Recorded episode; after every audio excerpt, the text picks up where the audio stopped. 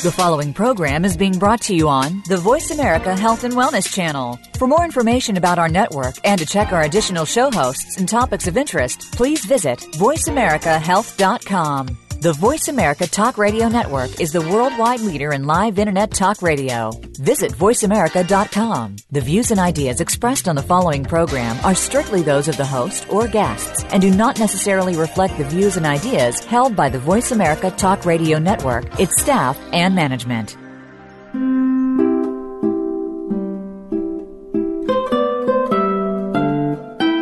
Welcome to According to Ayurveda and Yoga with your host, Anne Holliday. Ayurveda and yoga are often poorly understood, and there are many misconceptions about them. According to Ayurveda and Yoga is a series of shows on the concepts of this ancient knowledge of life and consciousness presented in a way which is easy to understand. Now, here is Anne Holliday. Welcome to According to Ayurveda and Yoga. This is your host, Anne Holliday. The title of our program today is Food as Medicine. And what that means is that one of the best ways that we can take care of our health is to eat pure, organic, fresh food. And food according to our particular combination of the five elements, or doshas. Everything we need comes into us by the way of food. Plants take in their energy from the sun and nutrition from the soil in which they grow. By eating the plants, the energy and nutrition is transferred to us and in turn is burned as energy. Our programs so far have been about the qualities of the five elements and how they affect the body, the mind, and our spiritual nature.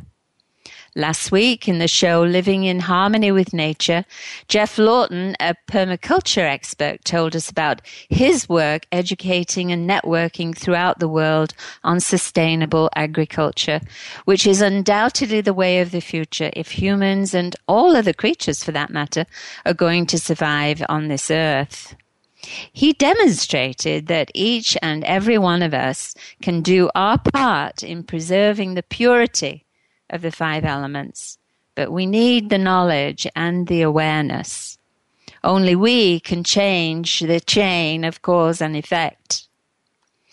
Our discussion this week is a natural progression from living in harmony with nature and is the first step to know the food we eat and to be aware of its source. When we describe the quality of food, we generally mean its nutritional value or vitamin content. And of course, that is important to consider. But in Ayurveda, we talk about the tastes because the tastes are related to the five elements air, ether, fire, water, and earth. Therefore, if we balance the taste, we balance the five elements in our food, and in doing so, balance the five elements in the body. The discussion today will be on the six tastes sweet, sour, salty, pungent, astringent, and bitter. All foods contain at least one of these tastes, and each one is essential for a healthy bodily function. If we have too much of a particular taste, say sweet, for instance, which is water and earth, if we already have too much water and earth in our constitution, then we will gain weight and have a weakened digestion. And similarly, if we have a vata constitution, which is too much ether and air, and we don't get enough of the sweet taste, then there will be symptoms of lightheadedness, dryness, and a lack of grounding.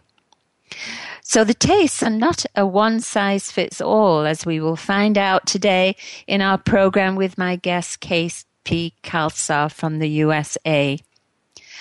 KP is an alternative healing expert, a dietitian and herbalist with over 40 years of experience and is a well known figure in the field of Ayurveda. KP is founder of the International Integrative Educational Institute, and it is my great pleasure and honor to have you on our program today, KP. Welcome. Hi, uh, Anne. It's uh, absolutely my pleasure to be here with you today. Tell me, even though there is a heightened awareness of nutrition today, it seems to me that for the most part, we're just simply substituting proper food with nutritional supplements.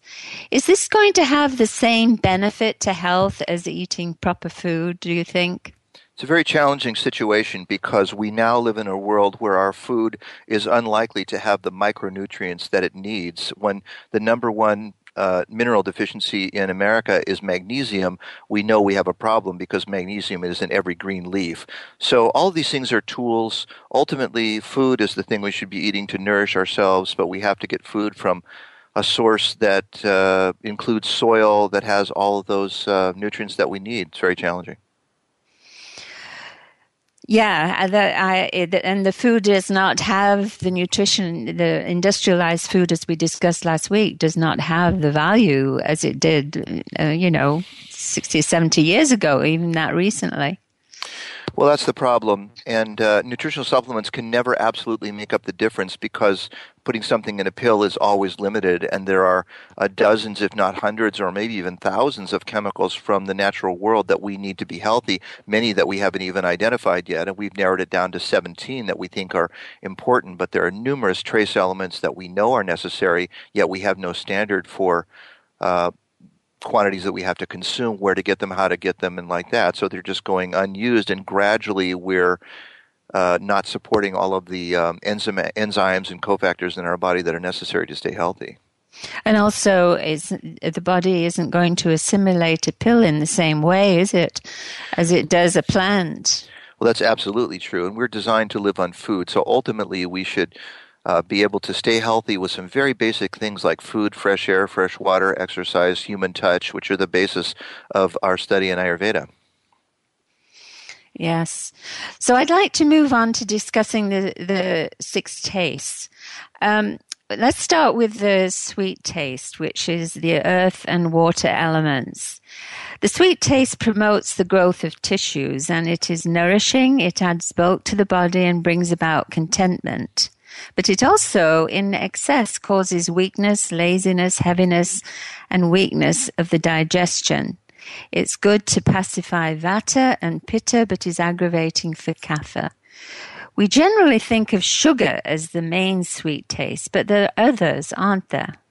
Well, very much so. We have things like natural sweeteners, honey, concentrated uh, things from other plants like uh, molasses, uh, certainly various fruits, but really we're not talking even about those added sweeteners. We're talking about a very bland uh, carbohydrate taste, kind of a neutral taste that uh, is uh, the major taste in proteins, carbohydrates, and fats. So if you chew a, uh, a bowl of wheat berries long enough, an underlying sweetness will come out as our body begins to convert those carbohydrates. And when Ayurveda is talking about sweet, we're talking about those basic building tastes. Sugar, in fact, is more like a drug, really. And even though it has uh, sweet taste, it's way overwhelming to the body, and the body doesn't process it properly. No, it goes straight. It doesn't have the same uh, so, what about dairy? Is also sweet, isn't it? Milk is sweet, uh, absolutely, and it's a building uh, food. Uh, it um, has very little of any other taste, really. So it does have protein, carbohydrate, and fat, all those things as macronutrients that we need. Now there's a lot of discussion about um, milk and dairy products today. A lot of people are turning away from it.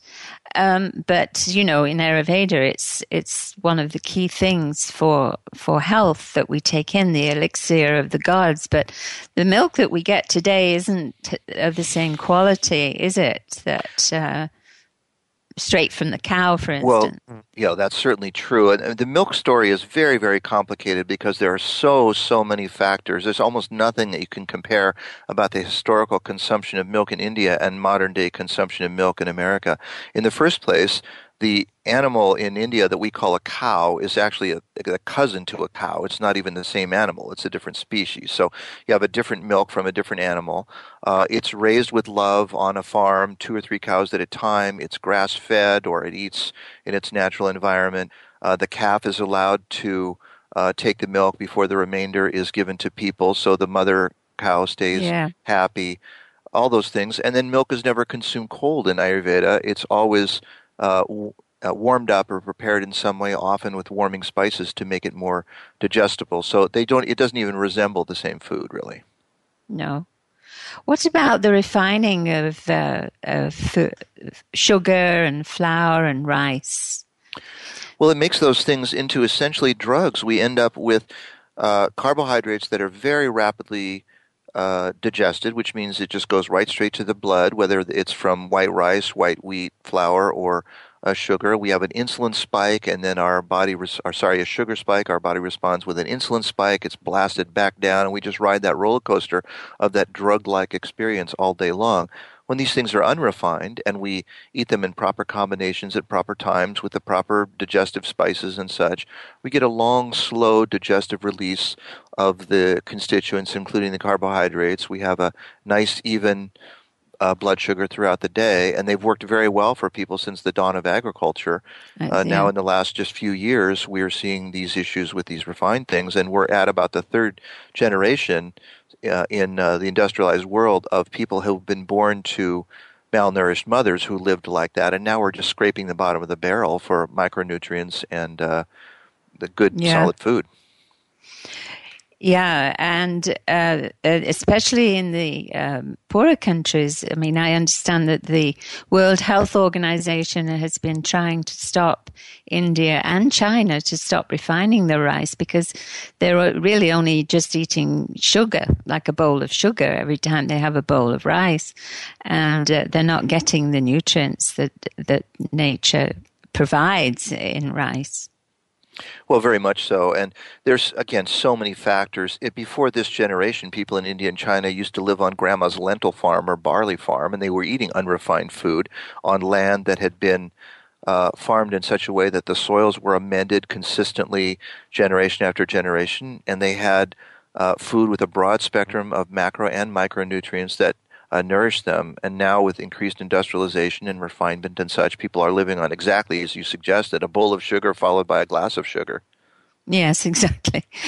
And uh, uh, there's a big upsurge too in this uh, idea of gluten intolerance. Geoff was saying to us last week that because of the uh, genetic modification of wheat, there's uh, a lot more gluten in the wheat today. And uh, also, it was suggested to me when I was in Germany that the the, the bread has got so many um, preservatives and additives in it that the body is rejecting all of that, and so the gluten gets sort of thrown the, the, thrown away with the ba- like the baby in, in the bathwater. Is that how do you see that problem that we're having? Well, I think the wheat problem is equally complicated as the milk problem, but everything you're suggesting contributes uh, to that. The way that the the uh, wheat is prepared is certainly going to be a factor.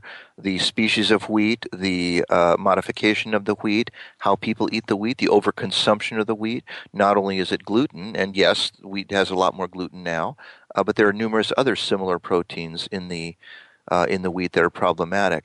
The the basic ideas from Ayurveda are to eat appropriate amounts of food, a wide variety of foods, so that you get uh, access to all these various macronutrients and eat them in a way that's digestible.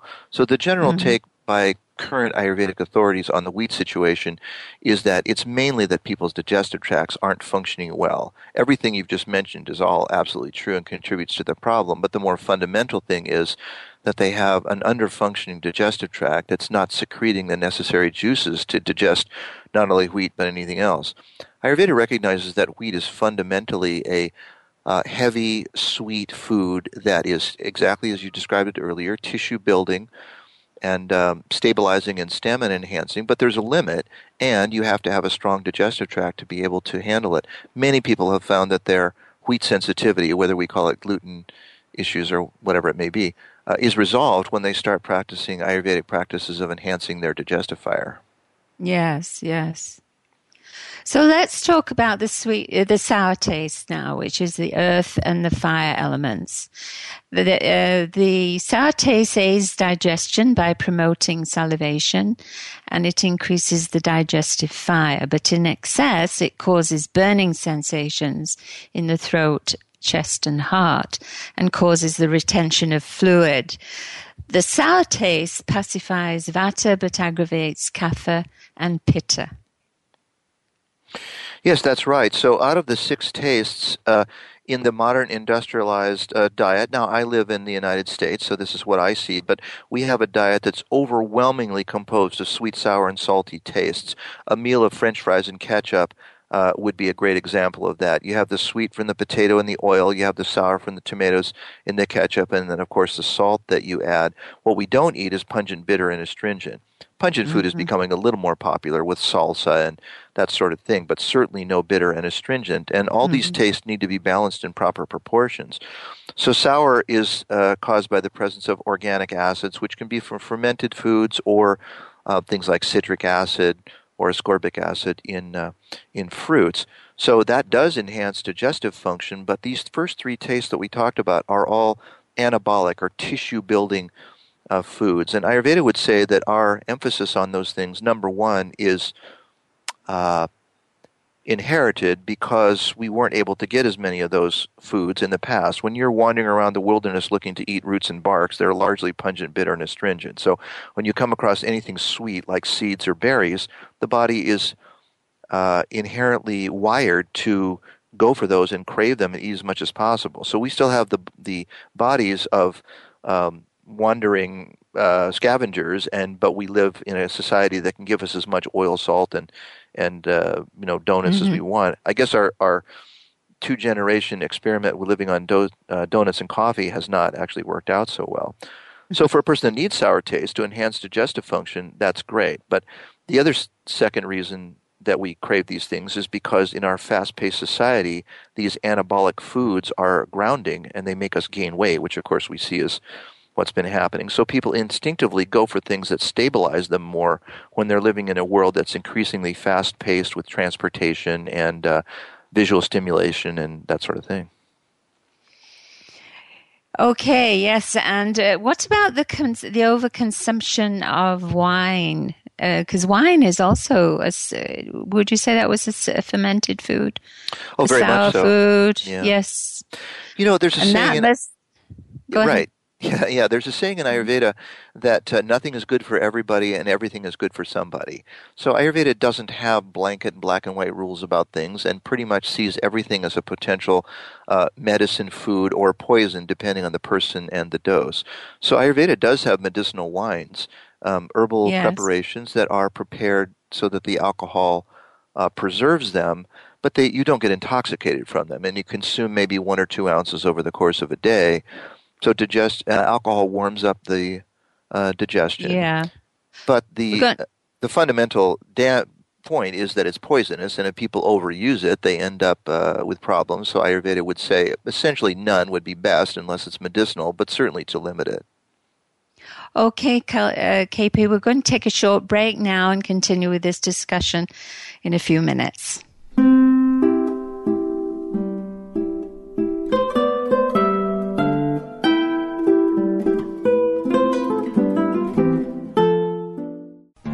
The According to Ayurveda and Yoga Global Community welcomes you to join the conversation at atetv.com, where you can share your experiences of holistic health, ask questions, make comments, and write blogs. It is through atetv.com that professional members committed to bringing authentic knowledge to the world can connect with you. Material from Ate radio shows are also available. atetv.com Visit ataytv.com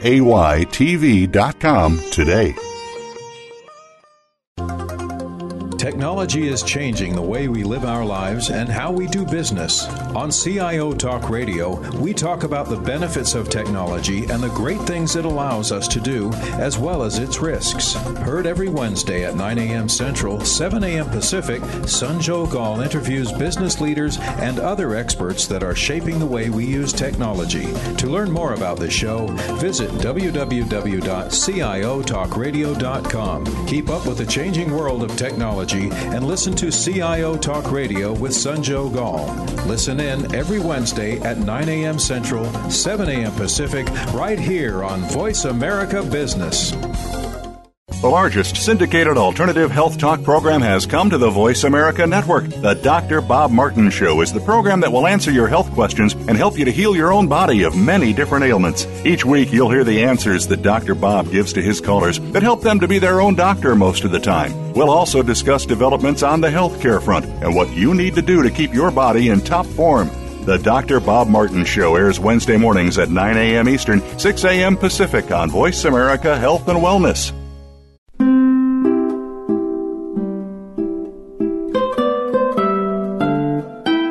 Are listening to According to Ayurveda and Yoga with Anne Holiday.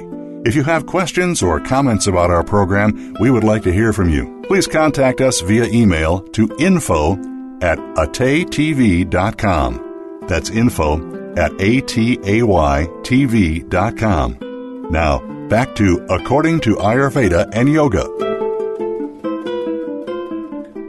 Welcome back. This is Anne Holiday and KP Khalsa, My guest today, we are talking about the six tastes and we're moving on now to talk about the salty taste, which is the water and fire elements. Salty promotes digestion, brings about the taste in food and is cleansing.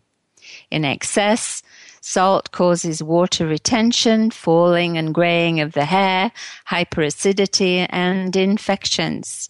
Salt pacifies vata, but is aggravating for kapha and pitta. And I'd like to ask you, Khalsa, about table salt. I mean, we obviously all need a little bit of salt. It's very important, but uh, f- so much food today has got hidden salt, and we're continuously consuming it um, without really realizing it. So, to cook our own food really is very important, isn't it? So, even if it's only just to control the salt. Absolutely true. Ayurveda would recommend that you have as much close control over your food as possible, and a grandma can certainly cook it, but otherwise, uh, it's up to you. So, salt is absolutely necessary, as you suggest, for human beings to be healthy, but it was very difficult for people to find in the past, and there was little salty taste in food, and so people, again, are very drawn to that, like we talked about with the sweet uh, taste. So since we're biologically wired to go for it, we accommodate to it easily and more and more and more. And several studies have shown that there's essentially no limit. People will continue salting their food in greater and greater amounts as they get more uh, used to it. Salt is uh, table salt. Sodium chloride is made of um, sodium and the chlorine, and the chlorine provides uh, the material for the body to make hydrochloric acid, the most digestive, most basic digestive uh, juice. And so we need it from that point of view. Here's another great example of where we can't use black and white thinking to. A great example of the idea in Ayurveda that you can't use black and white thinking and that one uh, solution isn't good for everybody. So, Anne, exactly as you suggested, salty taste is good for people with high vata because the sodium allows them to retain the water that their body needs to stay lubricated and moist as uh, appropriate. So, many people, on the whole, people are eating way too much salt in industrialized countries. Uh, we would encourage people with high vata to just use salt their taste, uh, salt their food according to taste, and they should be fine uh, people with high pitta or kapha should uh, be careful with salt, and people with high kapha essentially should just not salt their their food at all. And we do want to stay away from those refined uh, processed foods that in, include all that extra salt at you know a quadruple overdose. And it's important to have mineral salt too, isn't it? So that you're getting more of the minerals as well, and it's not as it, it isn't as salty either, is it? There are many different types of uh, salts that can be used, and some of them have more or less uh, sodium chloride, and the other part is made up of other various uh, minerals. Commercial salt is also subject to numerous processes of uh, heating and bleaching and you know various other things that make it less desirable in general anyway. So we could mm-hmm. use some salts from the earth that uh, Himalayan pink salt and other similar kinds of things that would be healthier. Yes. So let's move on now to the pungent taste, which is air and fire elements. The pungent taste improves our digestion. It helps to discharge oily and sticky waste products and is a germicidal. But in excess, it will cause weakness, thirst, emaciation, and fainting. The pungent taste pacifies kapha and ag- aggravates vata and pitta. Pungent taste is the hottest of the six tastes, and that's really what we're talking about is that burning sensation. So pungent foods would be things like garlic and onions, uh, black pepper, chilies, ginger, and like everything else, we need this in some amount. Most Americans could do better with more pungent. So Ayurveda uh, encourages warming digestive aids for just about everybody, and those do have a pungent taste. So small amounts uh, with your meals of uh, ginger, black pepper, that sort of thing to stimulate digestive secretions. Of course, it's all individual, so that may not apply to every single person. But these pungent tastes enhance circulation, promote digestion. The problem with mm-hmm. pungent taste is that it's drying. So for people, especially with high vata, because vata is the coldest dosha, we would think that warming foods and spices uh, would be good, but too much but pungent is too drying, and they end up being um, yeah. they lack of lubrication. Yes and uh, really in the in uh, India particularly, I mean, almost every food has garlic and peppers and these types of ginger and so on. And of course, but the majority of Indian people are kapha, aren't they? Well, much uh, more, yeah. We need to not uh, confuse the average uh, Indian's person Indian person's diet with some kind of knowledge of Ayurveda, even though there is a sort of a basic folk knowledge of these ideas. Uh, you know, at grandma's house, people don't eat according to these properties necessarily. So anybody might be eating in any way, and probably there is an overabundance of pungent food in India, mm-hmm. and people who are who shouldn't really be eating food that that's pungent are anyway because it's a cultural thing. If you go to an Ayurvedic restaurant in India, you will be asked uh, about yourself, and then they'll prepare a diet for you that may be quite different than the restaurant next door that's serving the general public. Mm-hmm. And what do you, is the truth to not cooking black pepper into the food, but to be sprinkled over the top? You know, there are. Uh, I, I, like to call Ayurveda the science of 10,000 persnickety rules. And people have been studying this and writing things down for 5,000 years. And so there's every opinion that you could imagine. And Ayurveda monolith, but it's practiced by consensus basically. So any given would be more or less emphasized by any given person. Black pepper is the active ingredients in black pepper are fixed oils and essential oils. And if you cook black pepper, you lose some of those essential oils. And so it's considered by some to sort of grade degrade oh. the, the black pepper, and it's more mm-hmm. ideally more uh, sprinkled on top. Top, yes. Yeah, the thing about this, all these ideas, is I really don't want a perfect to be the enemy of the good. So uh, I would rather that people make some progress than hold back because they can't be perfect. Believe me, nobody can be Ayurvedically perfect. There wouldn't be enough hours in the day to do every procedure Ayurveda wants you to do. So I encourage people to think of it as a smorgasbord of possibilities and use those things that you can work into your life that will help you today yes. and move toward better rather than not doing because you're not perfect. Yes, a little bit is better than nothing, isn't it? That's right, exactly. Yes. And so now the bitter taste is air and the ether elements, and the bitter taste is detoxifying, antibacterial, germicidal. It reduces fever and is cleansing but in excess it causes vata diseases, it's dry, dryness and roughness of the vessels and wasting. Pitta, bitter taste pacifies kapha and pitta and aggravates vata. And of course, the bitter taste is very important for uh, treat, treating uh, diabetes, isn't it? Well, very much so. Di- type 2 diabetes is a kapha where people expand, become wetter, slower, more lethargic, fatter, sweeter, which are all conditions of kapha. So we started our second three tastes with pungent, and now we're on to bitter, and these are all catabolic tastes or tissue reducing and excess wasting tastes. And so people with high kapha want to concentrate on these three tastes. Bitter is the taste out of the six that's the least likely to be in the industrialized Western diet. So we say in Ayurveda for Westerners, bitter is better.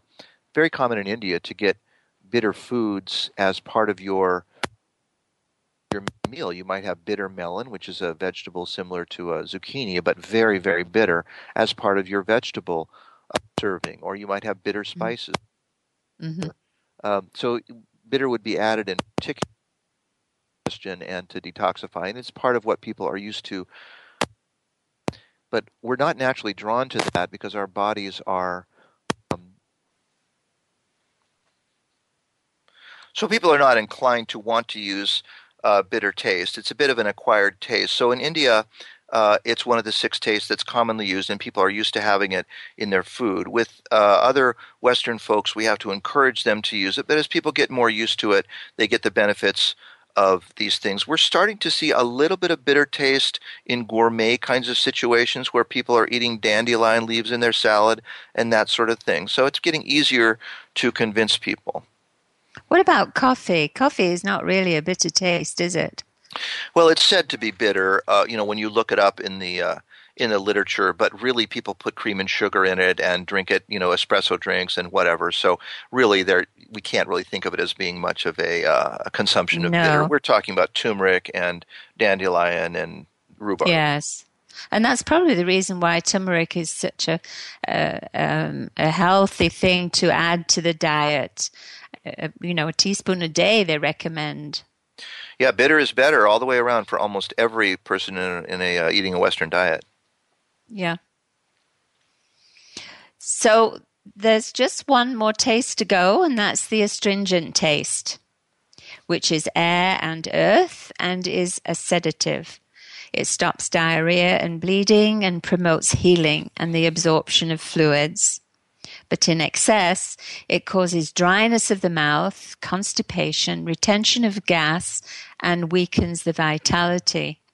Astringent taste causes vata diseases and pacifies pitta and kapha. And this, the astringent taste, of course, is in beans, isn't it? And a lot of vegetables. Astringent taste is the third of these catabolic tastes, and it's challenging to explain this taste to people because they're not used to thinking of it as a taste. It's a mouth feel. It's that puckery feeling when you eat something that the dryness. Dries, yeah. That's right, dries out your mouth. So we don't have great examples in the European and American diet, hardly at all. The examples you see in Ayurvedic literature are things like unripe banana, uh, you know, but uh, astringent taste is widely used. Turmeric itself is, in addition to being bitter, is astringent. So if you put a little turmeric in your mouth, it will pucker up your uh, your mouth, and you'll have that feeling of uh, dryness. Astringent uh, we use to treat anything that's uh, wet, uh, sloppy, sticking out too far, or leaking. So it could be bleeding from any parts of the body, nose running, um, that sorts of things. So contracts mm-hmm. the body, and it is catabolic so we want to use it for people whose bodies are too big, uh, like uh, people with excess kapha. Yes, radishes and cranberries are on my list for. Yeah, so okay. we do have them. It's just that we don't necessarily appreciate them as being astringent. Well, that's right. In the United States, we eat cranberries one day a year, maybe two. So, yes, cranberries would be a great example. If you munched a, a raw cranberry, you definitely taste the astringency. Yes, yes. And what do you think about the combination of rice and beans as being an amino acid, or is that just a, um, a theory? Oh, rice and beans absolutely is a great uh, way to get in the combination of those uh, amino acids. Ayurveda doesn't talk about amino acids. Things are described no. in terms of these energies, but we know from modern science that that's a good way to get those in. We also know from modern science that it's not essential to eat the amino acid combination uh, all at once. You can eat them within a day or even two, and you have an amino acid pool in your body that will, these amino acids will find each other over time as long as you eat enough of them over um, a span of days.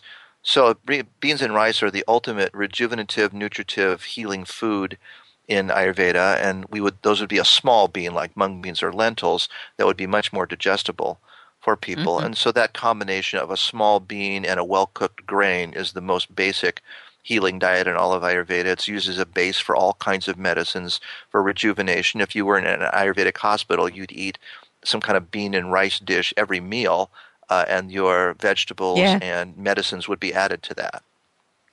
Yes, it's interesting that most indigenous peoples have that combination, don't they?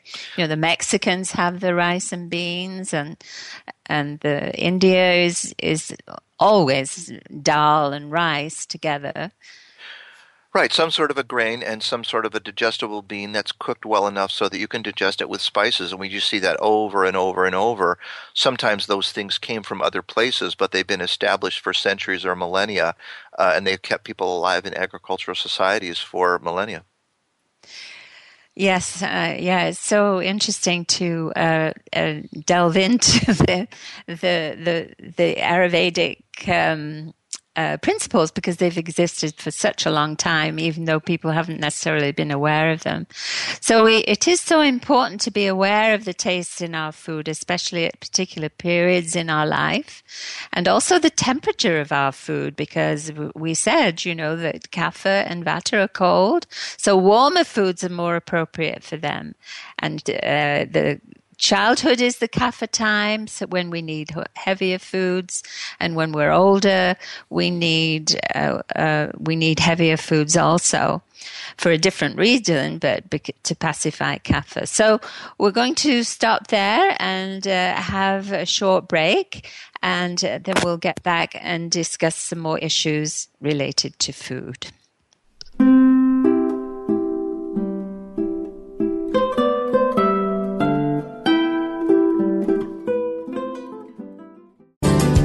Step by step, you made it through the journey of pregnancy. Now your baby is in your arms, and you're on the cusp of a new journey breastfeeding. As a new parent, you receive a lot of advice, much of it conflicting, some of it outdated.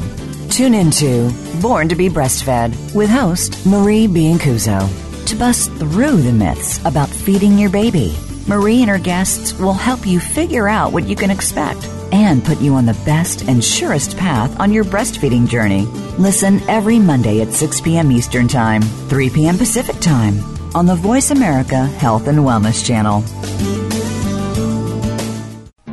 The According to Ayurveda and Yoga Global community welcomes you to join the conversation at atetv.com, where you can share your experiences of holistic health, ask questions, make comments, and write blogs. It is through AteTV.com that professional members committed to bringing authentic knowledge to the world can connect with you. Material from Ate radio shows are also available. AteTV.com. Visit ATAYTV.com today. We are broadcasting from the Phoenix studios at VoiceAmerica.com. Variety Channel, Going Global with Gasman is the show that you are listening to. And joining me today is Sean Morley from the WWE, otherwise known as Val Venis, the big Val Boski. Hello, ladies. and he's also got a third identification as well. He Absolutely. is Captain Cannabis, live every Saturday at 1 p.m. Pacific Time on the VoiceAmerica.com Variety Channel. Going global with gas. Man. How the hell do they know that I got gas?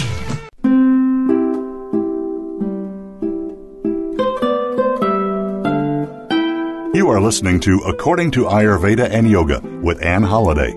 If you have questions or comments about our program, we would like to hear from you. Please contact us via email to info at atetv.com. That's info at ataytv.com. Now, back to According to Ayurveda and Yoga.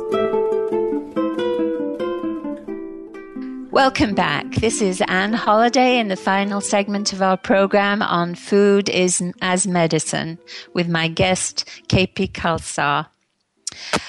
So, KP, I'd like to talk a little bit about uh, vegetarianism, which um, is a, a, a, common keystone of an Ayurvedic diet.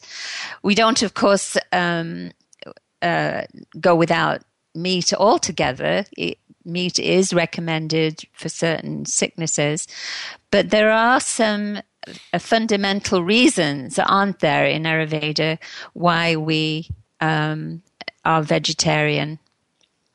Well, of course, and there's uh, a wide variety of reasons from ethical, moral, spiritual.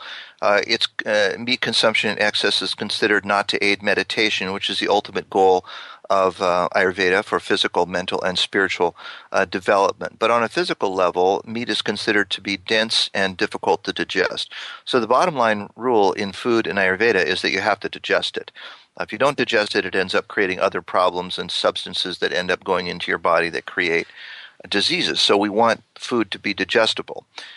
Uh, meat is not likely to be digestible, so Ayurveda is uh, focusing on vegetarian foods that are much more likely to be digested. If we even go back to the milk, Ayurveda doesn't recommend hard cheese, for example, for the same reason. Uh, not for moral reasons, it's willing to drink the milk that came from that same cow, but the idea is to keep things digestible. So, milk products are a, a, source of protein in Ayurveda, nuts, and of course the bean and rice combination that you suggested. Those are fundamentally the combinations and can work very, very well for people uh, to maintain their good health as long as they digest those and it's not causing imbalances in their energies. Mm-hmm. Mm-hmm. And there's a big uh, movement toward vegan now, isn't there? And uh, it's probably a good thing in, with the way that animals are treated in factory farms now. Uh, but uh, you have to be very aware when you are, go towards a vegan diet, uh, and you can't just give up animal products, can you? Well, it's very true. Uh, I think a vegan diet can provide uh, a completely adequate uh, food supply, but you have to be careful. So uh, that's a major source of protein and some minerals and things in the Ayurvedic diet. It's interesting that when people who are not as familiar with Ayurveda as you might be uh, think about the Ayurvedic diet, they think about massive consumption of milk because, for example, compared to traditional Chinese medicine that doesn't use any, uh, people think that um, Ayurveda is um, just drenched in milk. But in fact, I have a kapha constitution, and so milk products are really not that good for me just energetically. So I use very little milk products in my diet. The typical uh, Ayurvedic diet recommends a small serving of yogurt a couple of times a day, something like that, maybe a little spiced milk for certain people in the evening, and that's about it. It's not like people mm-hmm. are walking to the refrigerator and tipping back a, you know, a quart of milk. So even no. though milk is included in the diet for health reasons, it's pretty easy to make that transition to a vegan diet if people choose to, and then they just have to be careful to make sure they're nourished. And what about the uh, B, vitamin B12, which is only in animal products, isn't it? Well, that's a bit of a concern, and so there, there are again many divergent opinions on this issue, and it's sort of not on our topic today. But that is the way that Ayurveda recommends making sure that you get that vitamin uh, in your diet is including those small amounts of uh, milk products. Yes, yes. Now, Ayurveda also is um, very um, aware of food combinations, particularly food that's, that you've eaten and the post digestive effect of, of combining different foods. Would you like to talk a little bit about that? The idea is that your digestive tract should be functioning optimally and be able to digest the maximum nutrients from your food, break them down into their constituent pieces as quickly as possible, and get them out into your bloodstream and into your tissues.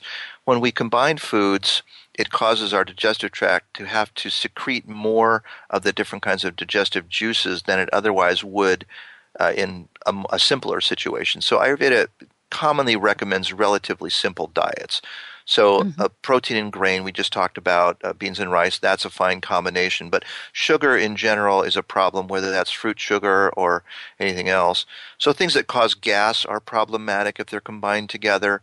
So, for example, watermelon. There's the, the water, watermelon is the one food that all Ayurvedists say eat it alone or leave it alone because it's the queen of the gas producers, which is aggravates vata dosha. So, if you really want to have a vata experience, have a meal of garbanzo beans and watermelon, and you'll know what we're talking about with food combining. So, protein yeah. and fruit, protein and fruit not encouraged together. Most vegetables can be eaten together. Fruit typically is encouraged in Ayurveda to be eaten alone perfectly fine to eat, and you could have an entire meal of nothing but fruit.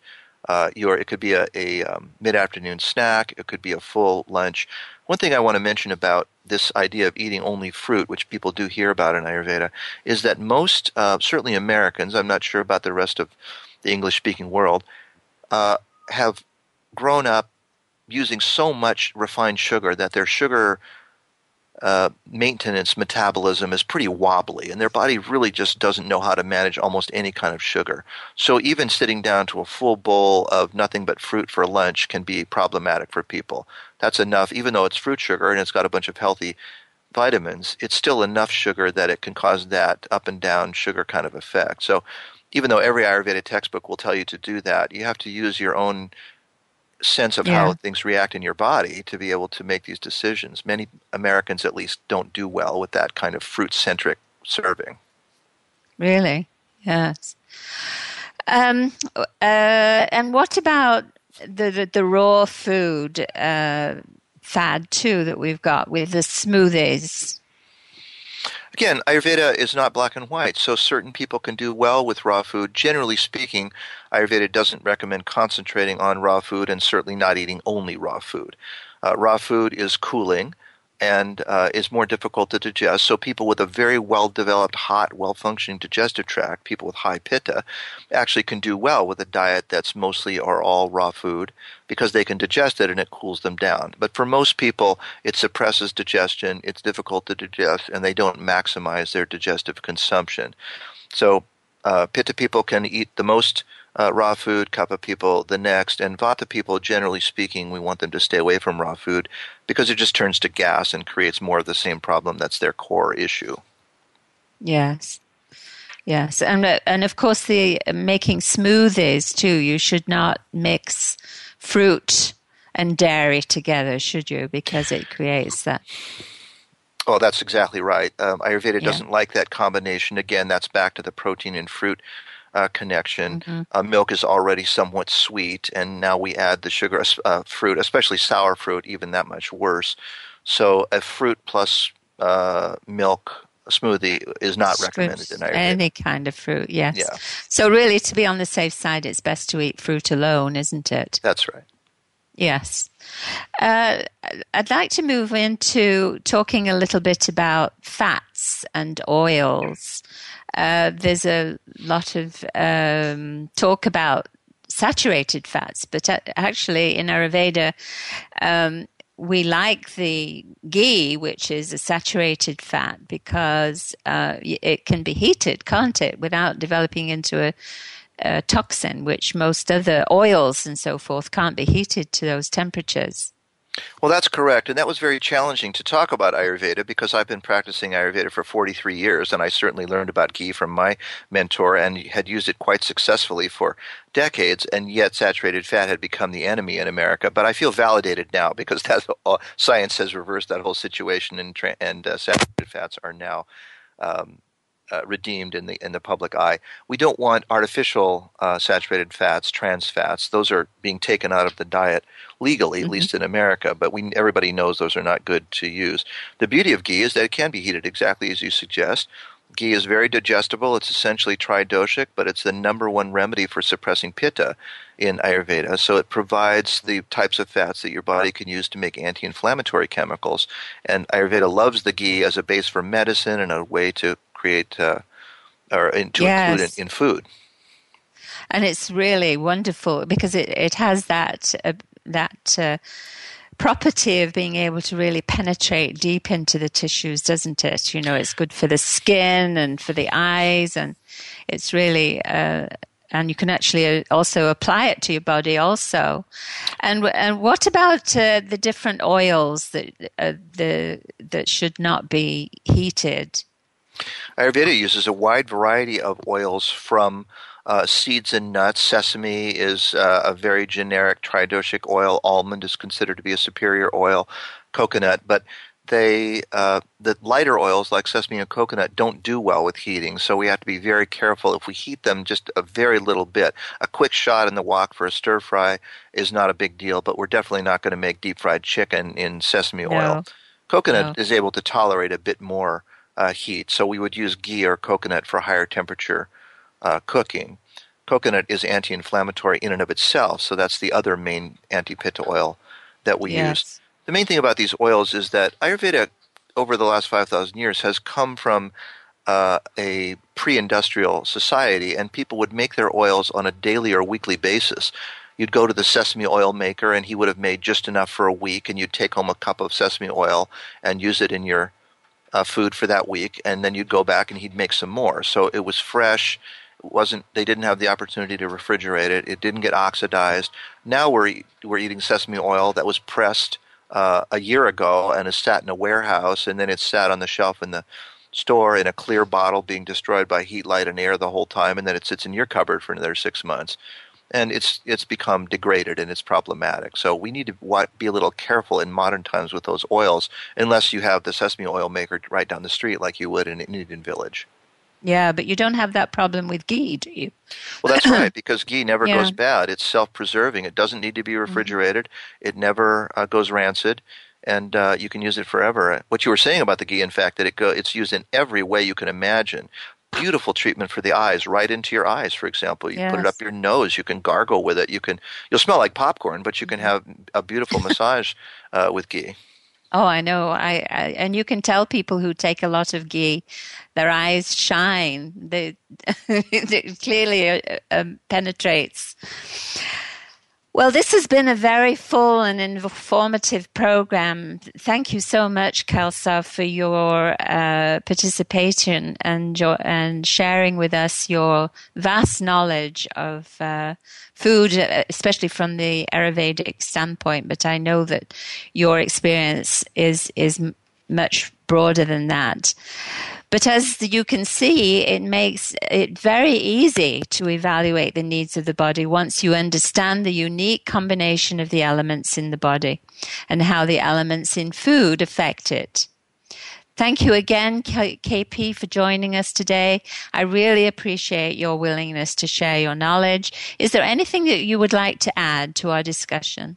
Well, first, I'll just thank you for having me. It's absolutely been my pleasure, and it's always nice to be able to talk to the world about Ayurveda in any way. I just want to emphasize that people often think of Ayurveda as being a, a mystical science that you learn by uh, going to a mountaintop and wearing a loincloth. But there's a saying in Ayurveda where there's mystery, there's no mastery. Where there's mastery, there's no mystery.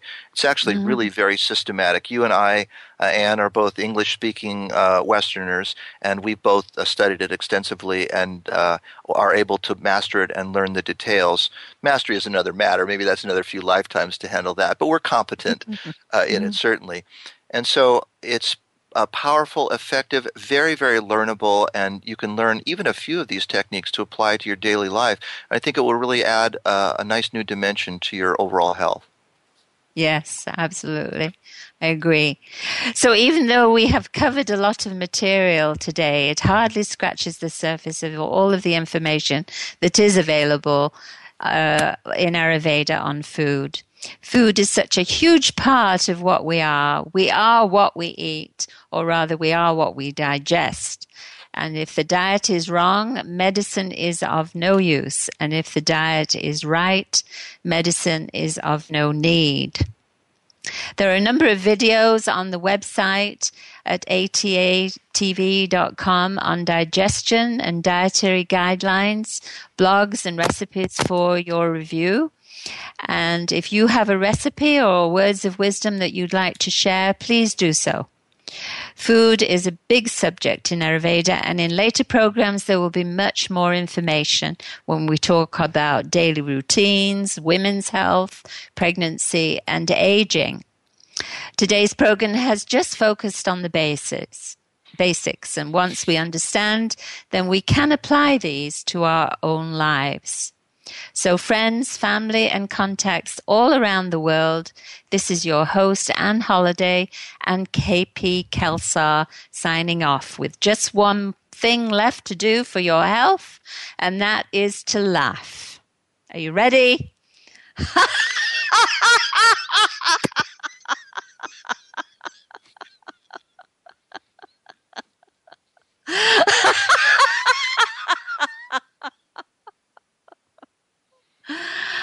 Bye for now.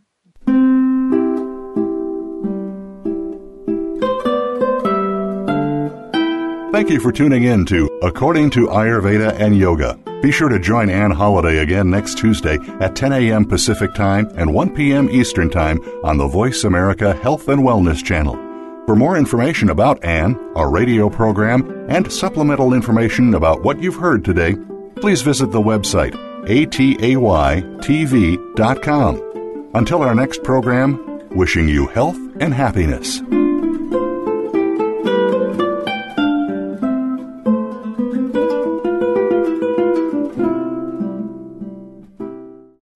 Thanks again for listening to the preceding program brought to you on the Voice America Health and Wellness Channel. For more information about our network and to check out additional show hosts and topics of interest, please visit voiceamericahealth.com.